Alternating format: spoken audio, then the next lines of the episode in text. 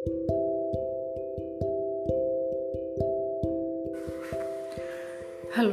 मैं किरण। आज मैं आपके लिए कहानी लेकर आई हूँ पाजेब, जो कि जैनेन्द्र कुमार जी की कहानी है और एक बहुत ही प्यारी सी कहानी है। तो चलिए शुरू करते हैं। बाज़ार में एक नई तरह की पाजेब चली है। पैरों में पड़कर वे बड़ी अच्छी मालूम होती है।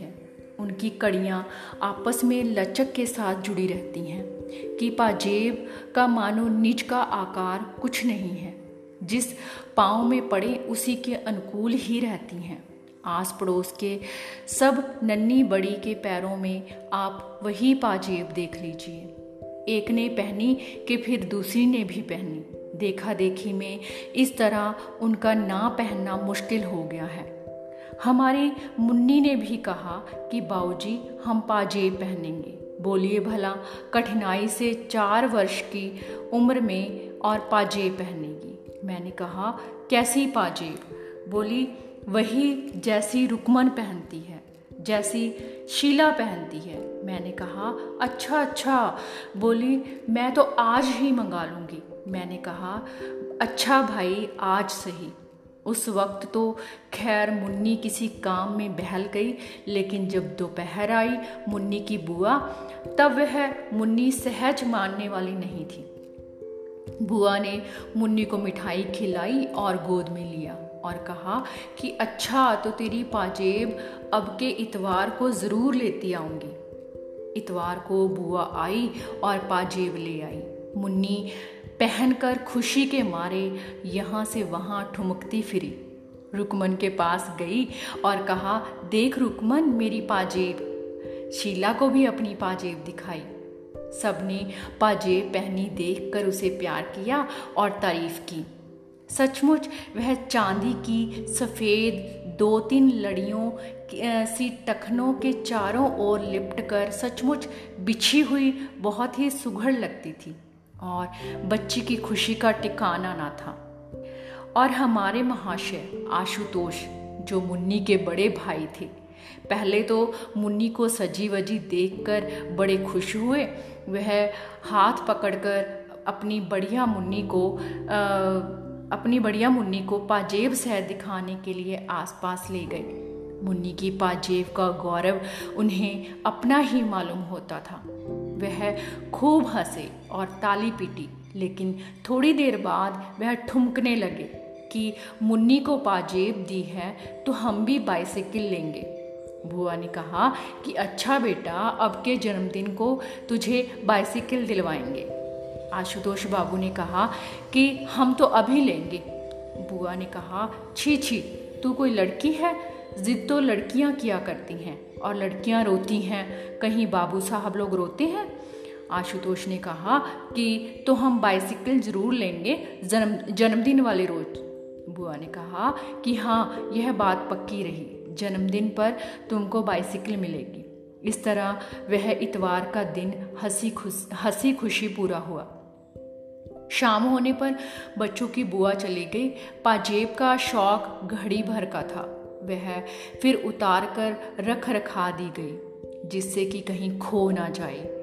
पाजेब वह पाजेब वह बारीक और सुबुक काम की थी और खासे दाम लग गए थे। श्रीमती ने हमसे कहा, क्यों जी? लगती तो अच्छी है। मैं भी अपने लिए बनवा लूँ? मैंने कहा, कि क्यों नहीं बनवाओगे? तुम कौन सी चार बरस की नहीं हो? खैर, यह हुआ, पर मैं रात को अपनी मेज़ पर था कि श्रीमती ने आकर कहा कि तुमने पाजेब तो नहीं देखी? मैंने आश्चर्य से कहा कि क्या मतलब? बोली कि देखो, यहाँ मेज़ वेज़ पर तो नहीं है। एक तो है, पर दूसरे पैर की मिलती नहीं। जाने कहाँ गई? मैंने कहा कि जाएगी कहाँ? यहीं कहीं देख लो, मिल जाएगी। उन्होंने मेरे मेज़ के कागज़ उठाने धरने शुरू कर दिए और अलमारी की किताबें टटोलने लगी। आ, मैंने कहा कि यह क्या कर रही हो? यहाँ वहाँ कहाँ से आएगी? तो जवाब में वह मुझी से पूछने लगी कि फिर कहाँ गई? मैंने कहा तुम्ही ने तो रखी थी। कहाँ रखी थी? बतलाने लगी कि दोपहर के बाद कोई दो बजे उतार कर दोनों को अच्छी तरह संभाल कर उस नीचे वाले बॉक्स में रख दी थी। अब देखा तो एक है दूसरी गायब है। मैंने कहा कि तो चलकर वह इस कमरे में कैसे आ जाएगी? भूल हो गई होगी। एक रखी होगी, एक वहीं कहीं फर्श पर छूट गई होगी। देखो, मिल जाएगी। कहीं जा नहीं सकती। इस पर श्रीमती कहा सुनी करने लगी कि तुम तो ऐसे ही हो। खुद लापरवाह हो और दोष उल्टे मुझे देते हो। कह तो रही हूँ कि मैंने दोनों संभाल कर रखी थी। मैंने कहा कि संभाल कर रखी थी तो फिर यहाँ वहाँ क्यों देख रही थी? यहाँ रखी थी, वहीं से ले लो ना। वहाँ नहीं है तो फिर किसी ने निकाली ही होगी। श्रीमती बोली कि मेरा भी यही ख्याल हो रहा है।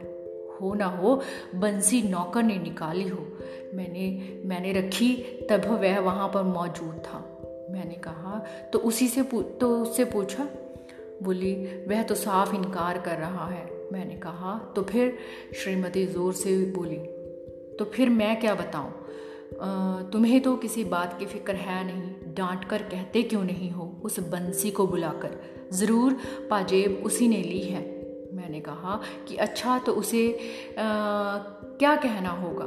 यह कहूँ कि ला भाई पाजेब दे दे? श्रीमती झल्लाकर बोली कि हो चुका सब कुछ तुमसे। तुम्ही ने तो उस नौकर की जात को शहजोर बना रखा है। डांट, न फटकार, नौकर ऐसे सिर ना चढ़ेगा तो क्या होगा? बोली, कि कह तो रही हूँ कि किसी ने उसे बक्स से निकाला ही नहीं, निकाला ही है और सोलह में पंद्रह आने यह बंसी है। सुनते हो ना? वही है। मैंने कहा कि मैंने बंसी से पूछा था, उसने नहीं ली मालूम होती।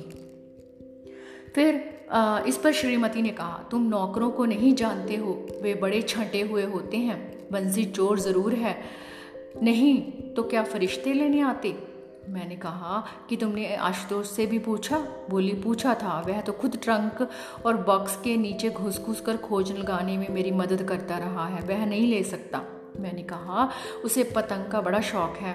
बोली, कि तुम तो उसे बताते गरजते हो नहीं कुछ, उम्र होती जा रही है। वह जो ही रह जाएगा। तुम ही तो उसे पतंग की शह देने वाले हो। मैंने कहा कि जो कहीं पाजेब ही पड़ी मिल गई तो हो आ, मिल गई हो तो? बोली नहीं नहीं मिलती तो वह बता देता। खैर बातों बातों में मालूम हुआ कि उस शाम आशुतोष पतंगा डोर का पिन्ना नया लाया है। श्रीमती ने कहा कि यह तुम ही हो जिसने पतंग की उसे इजाज़त दी है। बस सारे दिन पतंग पतंग। यह नहीं कि कभी उसे बिठाकर सबक की भी कोई बात पूछो। मैं सोचती हूँ कि एक दिन तोड़ ताड़ कर उसकी सब डोरा पतंग। आ, मैंने कहा कि खैर छोड़ो कल सवेरे पूछताछ करेंगे। सवेरे बुलाकर मैंने गंभीरता से उसे पूछा क्यों बेटा एक पाजेब नहीं मिल रही है तुमने तो नहीं देखी? वह गुम हो गया। जैसे नाराज़ हो, उसने सिर हिलाया कि उसने नहीं ली, फिर मुँह पर मुँह नहीं खोला। मैंने कहा कि देखो बेटे, ली हो तो कोई बात नहीं, सच बता देना चाहिए। उसने मुँह और भी फुला लिया और वह गुमसुम बैठा रहा। मेरे मन में उस समय तरह तरह के सिद्धांत आए। मैंने स्थिर किया कि अपराध के प्रति करुणा ही होनी चाहिए। रोष का अधिकार नहीं है। प्रेम से ही अपराध वृत्ति को जीता जा सकता है। आतंक से उसे दबा, दबाना ठीक नहीं है। बालक का स्वभाव कोमल होता है और सदा ही उससे स्नेह से व्यवहार करना चाहिए। मैंने कहा, बेटा, आशुतोष, तुम घबराओ नहीं। सच कहने में घबराना नहीं चाहिए। ली हो तो खुलकर कह दो, बेटा। हम कोई सच कहने की सज़ा थोड़ी ही दे सकते हैं, बल्कि बोलने पर तो सच बोलने पर तो इनाम मिलता है। आशुतोष तब बैठा, सुनता रहा, उसका मुँह सूजा था। वह सामने मेरी आँखों में नहीं देख रहा था। रह रह कर उसके माथे पर बल पड़ते थे। क्यों बेटे? तुमने ली तो नहीं? उसने सिर हिलाकर क्रोध से अस्थिर और तेज आवाज़ में कहा कि मैंने नहीं ली नहीं ली नहीं ली। यह कहकर वह रोने को हो आया, पर रोया नहीं। आँखों में आँसू रोक लिए। उस वक्त मुझे प्रतीत हुआ, उग्रता दोष का लक्षण है। मैंने कहा, देखो बेटा, डरो नहीं अच्छा जाओ, ढूंढो, शायद कहीं पड़ी हुई वह पाजे मिल जाए, मिल जाएगी तो हम तुम्हें इनाम देंगे। वह चला गया और दूसरे कमरे में जाकर पहले तो एक कोने में खड़, खड़ा हो गया।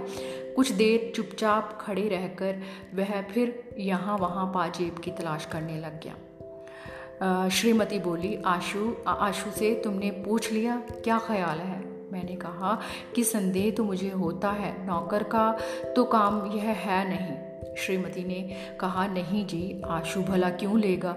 मैंने कुछ बोला नहीं। मेरा मन जाने कैसे गंभीर प्रेम के भाव से आशुतोष के प्रति उमड़ रहा था। मुझे ऐसा मालूम होता था कि ठीक इसी समय आशुतोष को हमें अपनी सहानुभूति से वंचित नहीं करना चाहिए। बल्कि कुछ अतिरिक्त स्नेह इस समय बालक को मिलना चाहिए। मुझे यह एक भारी दुर्घटना मालूम होती थी। मालूम होता था कि अगर आशुतोष ने चोरी की है तो उसका इतना दोष नहीं, बल्कि यह हमारे ऊपर भारी, बड़ा भारी इल्ज़ाम है। बच्चे से बच्चे में चोरी की आदत बहुत ही भव्य हो सकती है, लेकिन बच्चे के लिए वैसी लाचारी उपस्थित हो आई। यह और भी कहीं भव्य है। यह हमारी आलोचना है। हम उसी चोरी से बरी नहीं हो सकते। मैं मैंने उसे बुलाकर कहा अच्छा सुनो देखो मेरी तरफ़ देखो। यह बताओ कि पाजेब तुमने छुन्नू को दी है ना? वह कुछ देर आ, वह कुछ देर कुछ नहीं बोला। उसके चेहरे पर रंग आया और गया। मैं एक एक छाया ताड़ना चाहता था। मैंने आश्वासन देते हुए कहा कि डरने की कोई बात नहीं। हाँ हाँ बोलो, डरो नहीं। ठीक बताओ, बेटे। कैसा मेरा सच्चा बेटा है? मानो बड़ी कठिनाई के बाद उसने अपना सिर हिलाया। मैंने बहुत खुश होकर कहा कि दी है ना छुन्नू को? उसने सिर हिला दिया। अत्यंत सांत्वना के स्वर में स्नेहपूर्वक मैंने कहा कि मुँह से बोलो, छुन्नू को दिए हैं। उसने कहा हाँ। मैंने अत्यंत हर्ष के साथ दोनों बाहों में लेकर उसे उठा लिया। कहा कि ऐसे ही बोल दिया करते हैं, अच्छे लड़के। आशु हमारा राजा बेटा है। गर्व के भाव से उसे गोद में लिए लिए मैं उसकी माँ की तरफ़ गया। उल्लासपूर्वक बोला कि, देखो, हमारे बेटे ने सच कबूल कर लिया है। पाजेब उसने छुन्नू को दी है। सुनकर माँ सुनकर माँ उसकी बहुत खुश हो गई। उसने, उन्होंने उसे चूमा, फिर शाबाशी दी और फिर उसकी बुलाइयाँ लेने लगी। आशुतोष भी मुस्कुराया। अगरचे एक उदासी भी उसके चेहरे से दूर नहीं हुई थी। उसके बाद अलग ले जाकर मैंने बड़े प्रेम से पूछा, कि पाजेब छुन्नू के पास है ना? जाओ मांग ला सकते हो उससे? तो आशुतोष मेरी ओर देखता हुआ देखता हुआ बैठा रहा। मैंने कहा कि, जाओ बेटे, ले आओ। उसने जवाब में मुँह नहीं खोला। मैंने आग्रह किया तो वह बोला, छुन्नू के पास नहीं हुई तो वह कहाँ से देगा? मैंने कहा कि तो जिसको उसने दी होगी, उसका नाम बता देगा। सुनकर वह चुप हो गया। मेरे बार बार कहने पर वह यही कहता रहा कि, पाजेब, छुन्नू के पास ना हुई तो वह कहाँ से देगा? अंत में हार कर मैंने कहा कि वह कहीं तो होगी। अच्छा तुमने कहाँ से उठाई थी? पड़ी मिली थी। और फिर नीचे जाकर वह तुमने छुन्नू को दिखाई? हाँ। फिर उसी ने कहा कि इसे बेचेंगे? हाँ। कहाँ बेचने को कहा? कहा मिठाई लाएँगे? नहीं, पतंग लाएँगे? हाँ। सो पाजेब छुन्नू के पास रह गई। हाँ। तो उसी के पास होनी चाहिए ना? यह पतंग वाले के पास होगी। या फिर पतंग वाले के पास होगी, जाओ बेटा, उससे ले आओ। कहना हमारे बाबूजी तुम्हें इनाम देंगे। वह जाना नहीं चाहता था। उसने फिर कहा कि छुन्नू के पास नहीं हुई तो वह कहाँ से देगा? मुझे उसकी ज़िद बुरी मालूम हुई। मैंने कहा कि तो कहीं तुमने उसे गाड़ दिया है? क्या किया है? बोलते क्यों नहीं? वह मेरी ओर देखता रहा और कुछ नहीं बोला। मैंने कहा, कुछ कहते क्यों नहीं? वह गुमसुम रहा और बोला नहीं। मैंने डपट कर कहा, जाओ यहाँ जाओ यहाँ, वहीं से पाजेब लेकर आओ।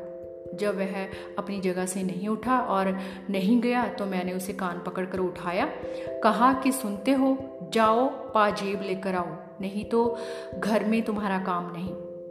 उस तरह उस तरह उठाया, जाकर वह उठ गया और कमरे में बाहर कमरे से बाहर निकल गया। निकलकर बरामदे में एक कोने में रूठा मुँह बनाकर खड़ा रहा। मुझे बड़ा क्षोभ हो रहा था। यह लड़का सच बोलकर अब किस बात से घबरा रहा है, यह मैं कुछ समझ ना सका। मैंने बाहर जाकर धीरे से कहा कि जाओ भाई, जाकर छुन्नू से कहते क्यों नहीं हो? पहले तो उसने कोई जवाब नहीं दिया और जवाब दिया तो बार बार कहने लगा कि छुन्नू के पास नहीं हुई तो वह कहाँ से देगा? मैंने कहा कि जितने में उसे बेची होगी वह दाम दे देंगे। समझे ना? जाओ, तुम कहो तो। छुन्नू की माँ तो कह रही है कि उसका लड़का ऐसा काम नहीं कर सकता, उसने पाजेब नहीं देखी। जिस पर छुन्नू की माँ ने कहा कि नहीं, तुम्हारा छुन्नू झूठ बोलता है। क्यों रे आशुतोष? तेने दी थी ना? आशुतोष ने धीरे से कहा हाँ दी थी। दूसरी ओर से छुन्नू बढ़कर आया और हाथ फटकार कर बोला कि, मुझे नहीं दी। क्यों रे? मुझे कब दी थी? आशुतोष ने जिद बाँध कर कहा कि दी तो थी, कह कह दो, नहीं दी थी। नतीजा यह हुआ कि छुन्नू की माँ ने छुन्नू को खूब पिटा और खुद भी रोने लगी। कहती जाती थी कि हाय रे, अब हम चोर हो गए। कुलक्षणी औलाद जाने कब मिटेगी? बात दूर तक फैल गई। पड़ोस की स्त्रियों ने स्त्रियों में पवन पड़ने लगी और श्रीमती ने घर लौटकर कहा कि छुन्नू और उसकी माँ दोनों एक से हैं। मैंने कहा कि तुमने तेजा तेज़ी क्यों कर डाली? ऐसी कोई बात भला सुल सुलझती है? बोली कि हाँ मैं तेज बोलती हूँ। अब जाओ ना तुम ही उनके पास से पाजेब निकाल कर क्यों नहीं ले आते? तब जानू जब पाजेब निकलवा दो तुम। मैंने कहा कि पाजेब से बढ़कर शांति है और अशांति से तो पाजेब मिल आ, मिल नहीं जाएगी। श्रीमती बुदबुदाती हुई नाराज़ होकर मेरे सामने से चली गई। थोड़ी देर बाद छुन्नू की माँ हमारे घर आई। श्रीमती उन्हें लाई थी। अब उनके बीच गर्मी नहीं थी।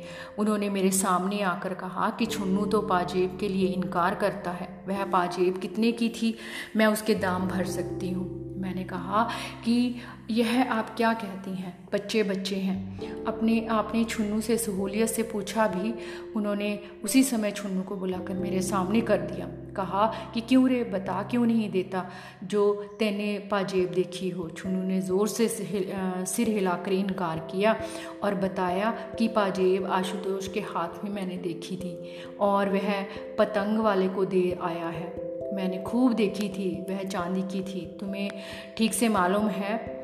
हाँ वह मुझसे कह रहा था कि तू भी चल पतंग लाएँगे। पाजेब कितनी बड़ी थी, बताओ तो। छुनू ने उसका आकार बताया जो ठीक ही था। मैंने उसकी माँ की तरफ़ देखा, कहा कि देखिए ना, पहले यही कहता था कि मैंने पाजेब देखी नहीं, देखी तक नहीं। अब कहता है कि देखी है। माँ ने मेरे सामने छुन्नू को खींच कर धम धम से पीटना शुरू कर दिया। कहा कि क्यों रे, झूठ बोलता है, तेरी चमड़ी ना उधेड़ी तो मैं नहीं। मैंने बीच बचाव करके छुन्नू को बचा, बचाया।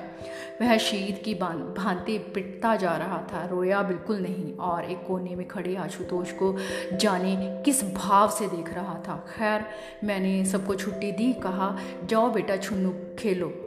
उसकी माँ को कहा, आप इसे मारिएगा नहीं और पाजेब कोई ऐसी बड़ी चीज़ नहीं है, छुनू चला गया। तब उसकी माँ ने पूछा कि, आप इसे कसूरवार समझते हैं? मैंने कहा कि, मालूम तो होता है कि उसे कुछ पता है और वह मामले में शामिल है। इस पर छुन्नू की माँ ने पास बैठी हुई मेरी पत्नी से कहा, चलो बहन जी, मैं तुम्हें अपना सारा घर दिखाई देती हूँ। एक एक चीज़ देख लो। होगी पाजेब तो जाएगी कहाँ? मैंने कहा, छोड़िए भी, बेबात को बात बढ़ाने से क्या फ़ायदा? सो ज्यों त्यों मैंने उन्हें दिलासा दिया। नहीं तो वह छुन्नू को पीट पीट कर हाल बेहाल कर डालने का प्रण ही उठाए ले रही थी। कुलक्षणी, आज इस धरती में नहीं गाड़ दिया तो मेरा नाम नहीं। खैर, जिस जिस भांति बखेड़ा टाला, मैं इस झंझट में दफ्तर भी समय पर नहीं जा सका। जाते वक्त श्रीमती को कह कह गया कि देखो, आशुतोष को धमकाना मत, प्यार से सारी बातें पूछना। धमकाने से बच्चे बिगड़ जाते हैं और हाथ कुछ नहीं आता। समझी ना? शाम को दफ्तर से लौटा तो श्रीमती ने सूचना दी कि आशुतोष ने सब बता दिया है। ग्यारह आने पैसे में वह पाजेब पतंग वाले को दे दी है उसने। पैसे उसने थोड़े थोड़े करके देने को कहा है। पाँच आने जो दिए हैं वह छुन्नू के पास हैं। इस तरह रत्ती रत्ती बात उसने कह दी है। कहने लगी कि मैंने बड़े प्यार से पूछ पूछ कर यह सब उसके पेट से निकाला है। दो तीन घंटे में मगजमारी मारती रही। हाय राम, बच्चे का भी क्या जी होता है? मैंने सुनकर, मैं सुनकर बहुत खुश हुआ। मैंने कहा कि चलो अच्छा है, अब पाँच आने भेजकर पाजे मंगवा लेते हैं। लेकिन यह पतंग वाला भी कितना बदमाश है। बच्चों के हाथ से ऐसी चीज़ें लेता है, इसे पुलिस में दे देना चाहिए, उस चक्का कहीं का। फिर मैंने पूछा कि आशुतोष कहाँ है? उन्होंने बताया कि बाहर ही कहीं खेल खाल रहा होगा। मैंने कहा कि बंसी जाकर उसे बुलाकर बुलाकर लाओ। बंसी गया और उसने आकर कहा कि वे अभी आते हैं। क्या कह रहा है? क्या कर रहा है? छुन्नू के साथ गिल्ली डंडा खेल रहा है। थोड़ी देर में आशुतोष आया, तब मैंने उसे गोद में लेकर प्यार किया। आते आते उसका चेहरा उदास हो गया और गोद में लेने पर भी वह कोई विशेष प्रसन्न मालूम नहीं हुआ। उसकी माँ ने खुश होकर कहा कि आशुतोष ने सब बातें आपने अपने आप पूरी पूरी बता दी हैं। हमारा आशुतोष बड़ा सच्चा लड़का है। आशुतोष मेरी गोद में टिका रहा, लेकिन अपनी बड़ाई सुनकर भी उसको कुछ हर्ष नहीं हुआ। ऐसा प्रतीत होता था। मैंने कहा कि आओ चलो अब क्या बात है? क्यों हज़रत क्यों हज़रत तुमको पाँच ही आने मिले आने तो मिले हैं ना? हमसे पाँच आने मांग लेते तो क्या हम ना देते? सुनो अब से ऐसा मत करना बेटे। कमरे में जाकर मैंने उससे फिर पूछताछ की। क्यों बेटा? पतंग वाले ने पाँच आने तुम्हें दिए ना? हाँ और वह छुन्नू के पास है ना? हाँ तभी आ, अभी तो अभी भी उसके पास होंगे ना? नहीं खर्च कर दिए। नहीं नहीं खर्च किए? हाँ। खर्च किए कि नहीं खर्च किए? उस ओर से प्रश्न करने पर वह मेरी ओर देखता रहा, उत्तर नहीं दिया। बताओ, खर्च कर दिए कि अभी हैं? जवाब में उसने एक बार कहा हाँ तो दूसरी बार नहीं कहा। मैं मैंने कहा तो यह क्यों नहीं कहते कि तुम्हें नहीं मालूम है? हाँ बेटा मालूम है ना? हाँ पतंग वाले से पैसे छुन्नू के लिए लिए छुन्नू ने लिए हैं ना? हाँ। तुमने क्यों नहीं लिए? वह चुप। एक कन्या कितनी थी बोलो? दो। बाकी पैसे थे? हाँ। ध्वनि थी? हाँ। मुझे क्रोध आने लगा।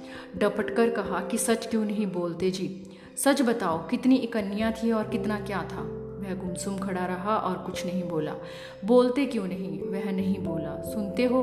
बोला नहीं तो आशुतोष डर गया और कुछ नहीं बोला। सुनते ही मैं मैं क्या कह रहा हूँ? सुनते नहीं मैं क्या कह रहा हूँ? इस बार भी इस बात पर इस बार भी वह नहीं बोला। तो मैंने कान पकड़कर उसके कान खींच दिए। वह बिना आँसू लाए गुमसुम खड़ा रहा।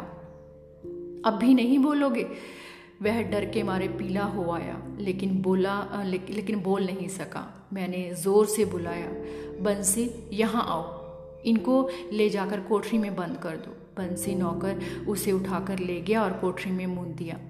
दस मिनट बाद फिर उसे पास बुलाया। उसका मुँह सूजा हुआ था। बिना कुछ बोले उसके होंठ हिल रहे थे। कोठरी में बंद होकर भी वह रोया नहीं। मैंने कहा क्यों रे? अब तो अकल आई।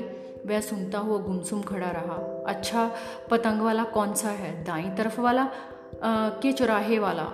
उसने कुछ होठों में बड़बड़ा दिया जिसे मैं कुछ समझ ना सका। वह चौराहे वाला? बोलो हाँ। देखो, अपने चाचा के साथ चले जाओ और बता देना कि कौन सा है, फिर उसे स्वयं भुगत लेंगे। समझते हो ना? यह कहकर मैंने अपने भाई को बुलवाया, सब बात समझा कर कहा, देखो, पाँच आने के पैसे ले जाओ। पहले तुम दूर रहना, आशुतोष पैसे ले जाकर उसे देगा और अपनी पाजेब मांगेगा। अव्वल तो यह पाजेब लौटा ही देगा, नहीं तो उसे डांटना और कहना कि तुझे पुलिस के स्पुर्द कर दूँगा। बच्चे से माल ठगता है, समझे? नरमी की ज़रूरत नहीं है। और आशुतोष, अब जाओ अपने चाचा के साथ, जाओ।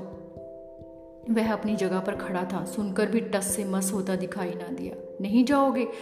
उसने फिर सिर हिला दिया कि नहीं जाऊँगा। मैंने तब उसे समझा कर कहा कि, भैया, घर की चीज़ है, दाम लगे हैं। भला पाँच आने में रुपयों का माल किसी को, किसी के हाथ खो दोगे? जाओ, चाचा के साथ चाचा के साथ जाओ। तुम्हें कुछ नहीं कहना होगा। हाँ पैसे दे देना और अपनी चीज़ वापस मांग लेना। दे तो दे, नहीं दे तो नहीं दे। तुम्हारा इससे कोई सरोकार नहीं। सच है ना बेटा? अब जाओ। पर वह जाने को तैयार नहीं दिखा। मुझे लड़के की गुस्ताखी पर बड़ा बुरा मालूम हुआ। बोला, इसमें बात क्या है? इसमें मुश्किल कहाँ है? समझाकर बात कर रहे हैं। सो समझता ही नहीं, सुनता ही नहीं। मैंने कहा कि क्यों रे? नहीं जाएगा। उसने फिर सिर हिला दिया कि नहीं जाऊँगा। मैंने प्रकाश अपने छोटे भाई को बुलाया और कहा, प्रकाश, इसे पकड़ कर ले जाओ। प्रकाश ने उसे पकड़ा और आशुतोष ने अपने हाथों पैरों से उसका प्रतिकार किया। वह साथ नहीं जाना चाहता था। मैंने उसे ऊपर, मैंने अपने ऊपर बहुत जब्र करके फिर आशुतोष को पुचकारा कि, जाओ भाई, डरो नहीं, अपनी चीज़ घर में आ जाएगी। इतनी सी बात नहीं समझते। प्रकाश उसे गोद में उठाकर ले गया और जो चीज़ मांगे उसे बाज़ार से दिला देना। जाओ भाई आशुतोष। पर उसका मुँह फुला हुआ था। जैसे तैसे बहुत समझाने पर वह प्रकाश के साथ चला। ऐसे चला मानो पैर उठाना उसे भारू भारी हो रहा हो। आठ वर्ष का आठ वर्ष का यह लड़का होने को आया, फिर भी देखो ना कि किसी भी बात की इसमें समझ नहीं है। मुझे जो गुस्सा आया कि क्या बताऊँ? लेकिन यह याद याद करके ही मुझे गुस्से से बच्चे संभलने की जगह बिगड़ते हैं। मैंने अपने आप को दब, मैं अपने आप को दबाता चला गया। खैर, वह गया तो मैंने चैन की सांस ली, लेकिन देखता क्या हूँ? कुछ देर में प्रकाश लौट आया। मैंने पूछा, क्यों? बोला कि आशुतोष भाग आया है। मैंने कहा, वह अब वह कहाँ है? वह रूठा खड़ा है, घर में नहीं आता। आओ पकड़ पकड़ कर तो लाओ, जाओ पकड़ कर तो लाओ। वह पकड़ा हुआ आया। मैंने कहा, क्यों रे? तू शराट से बाज नहीं आएगा। बोला, बोल जाएगा कि नहीं? वह नहीं बोला तो मैंने कसकर उसे दो चांटे जड़ दिए। थप्पड़ लगते ही वह एकदम चीखा, फिर फ़ौरन चुप हो गया। वह वैसे ही मेरे सामने खड़ा रहा। मैंने उसे देखकर मैंने उसे देखकर मारे गुस्से से कहा कि ले जाओ इसे मेरे सामने से, जाकर कोठरी में बंद कर दो दुष्ट को। इस बार वह आध एक घंटे बाद बंद वह आधे एक घंटे बंद रहा मुझे ख्याल आया कि मैं ठीक नहीं कर रहा हूँ। लेकिन जैसे कोई दूसरा रास्ता ना दिखता था, मार पीट कर मन को टिकाना टिकाना देने की आदत पड़ गई थी और कुछ अभ्यास अभ्यास भी नहीं था। खैर, मैंने इस बीच प्रकाश को कहा कि तुम दोनों पतंग वाले के पास जाओ। मालूम करना कि किसने पाजेब ली है। होशियारी से मालूम करना। मालूम होने पर सख्ती करना मुरवत की ज़रूरत नहीं। समझे, प्रकाश गया और लौटने में बताया कि उसके पास पाजेब नहीं है। सुनकर मैं झल्ला आया।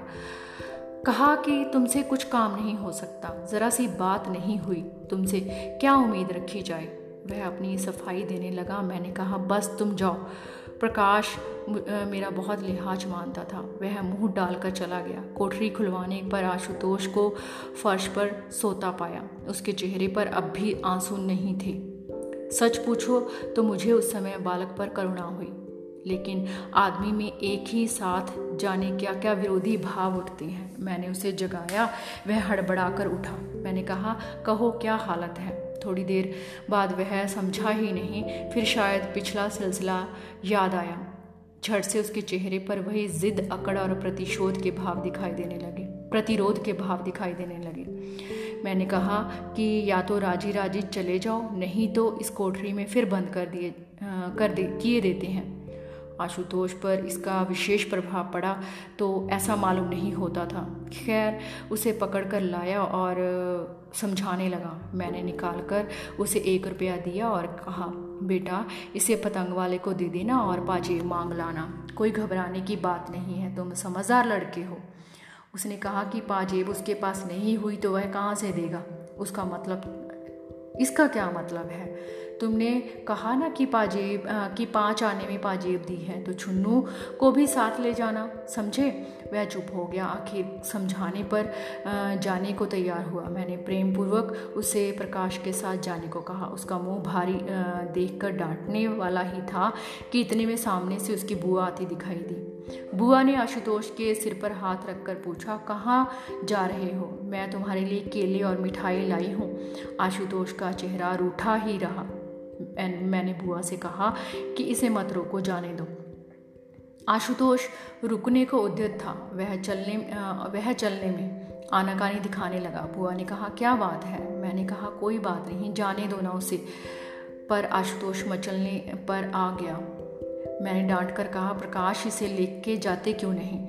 बुआ ने कहा, कि बात क्या है? क्या बात है? मैंने पुकारा, बंसी, तू भी साथ में जा। बीच में लौटने ना पाए। सो मेरे आदेश पर दोनों आशुतोष को ज़बरदस्ती उठाकर मेरे सामने से ले गई बुआ ने कहा क्यों इसे सता रहे हो? मैंने कहा कि कुछ नहीं ज़रा जो ज़रा ज्यों ही ज्यों ही।